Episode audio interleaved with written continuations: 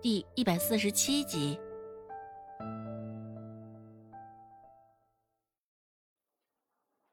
我也不想折腾你，什么时候你将这钱掏出来，什么时候我走不就成了？若是撕破脸，大家一块儿到官府去，我想这对你更不利吧。哎呀，说着说着怎么又开始犯恶心了、天杀的，你这臭杆子是要我的命啊！说到最后，那男子捂着肚子装模作样的哼哼唧唧起来。你！阿彪两眼爆出，只是愣是找不到什么话来。周围围观的人现在也是议论纷纷。哎，阿彪这回是真的栽了，竟然被这泼皮撞上了。是啊，要么给钱，要么别想做生意。这泼皮肚子里坏水多得很呐、哼，什么腹泻不止，我瞅着这家伙好得很呢、赚点这种黑心钱，也不怕将来生个儿子没眼睛。周芷拨开人群，终是忍不住开口说道：不过是呕吐罢了，也不是什么大毛病啊。原本还好整以昧的男子睁开眼看向周芷的方向。哎，小丫头，我这可不是简单的呕吐啊，我现在已经是汤药都无法进口了。周芷扬起唇角笑了笑，说道：那简单，只要一针便能够止吐。一针？那男子眼角一阵抽搐。不错，既然汤药无法进，便只能在耳中穴扎一针了，亦能起到止吐的作用。周芷解释道。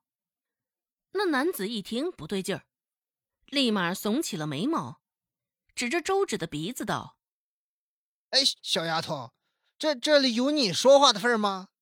你说扎一针就真的扎一针，你以为你是谁？不知天高地厚的。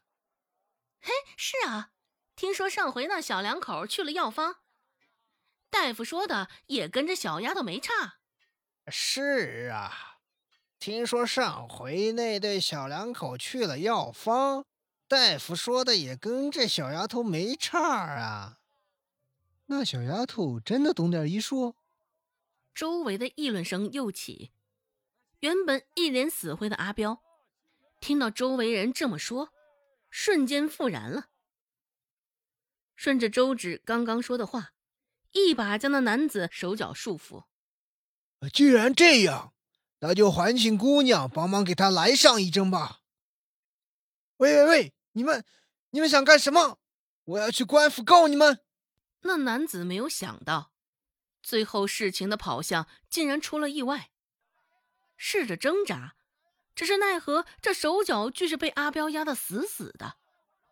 周围有人自告奋勇，主动向周芷献上一根足有毛笔粗的针。周芷拿在手里掂量了一掂，沉甸甸的。看着那男子此刻脸上的表情，周芷甚是满意。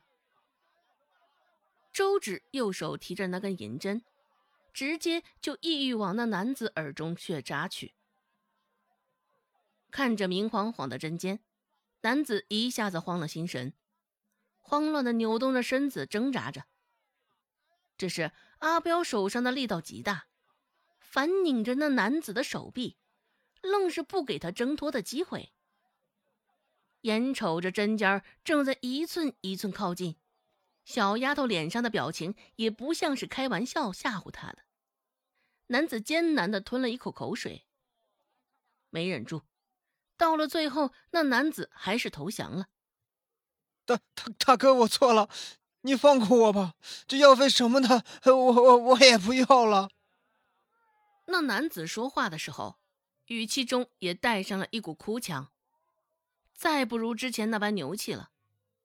阿彪非但没松手，拧着他手臂的力气还加重了几分。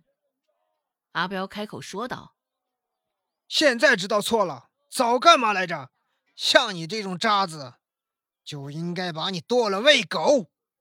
是啊，这泼皮一天到晚就晓得出来打人家的坏主意，哼，也不知道有多少人被他害了，真正是猪狗不如的东西。是啊，这泼皮一天到晚就晓得打人家的主意，也不知道有多少人都被他害了，真正是猪狗不如的东西啊。周围的议论纷纷不停，全都一边倒的，恨不得立马将那男子就地正法了。男子一听，心里也是更为一紧，扯着嗓子求饶道：哎，别大哥，我真的知道错了，我下回定然不会再这般，你相信我。阿彪皱着眉头，咬着牙问道：你还想有下一次？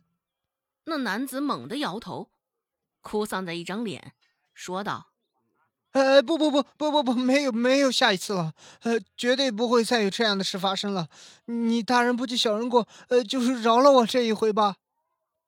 阿彪黝黑的一张脸，现在在那男子眼中就宛如是地狱的阎罗王。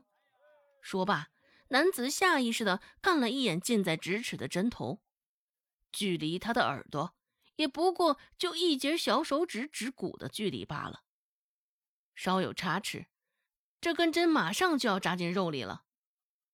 男子吓得脸上血色也去了大半，一脸恐慌地看着周芷，又看看拎着他领子的阿彪。阿彪皱着眉，久久未曾开口，良久，这才松了他的衣领，说道：这回就暂且放你一条生路，若是再有下一次，我定然将你揍得满地找牙，你可给我长点心吧。说着，阿彪挥着拳头朝他示意了一下。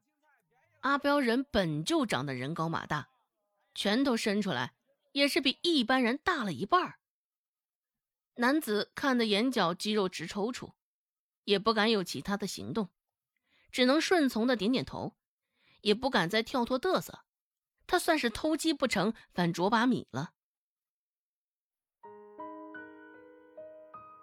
本集播讲完毕，感谢您的收听，感兴趣别忘了加个关注，我在下集等你哦。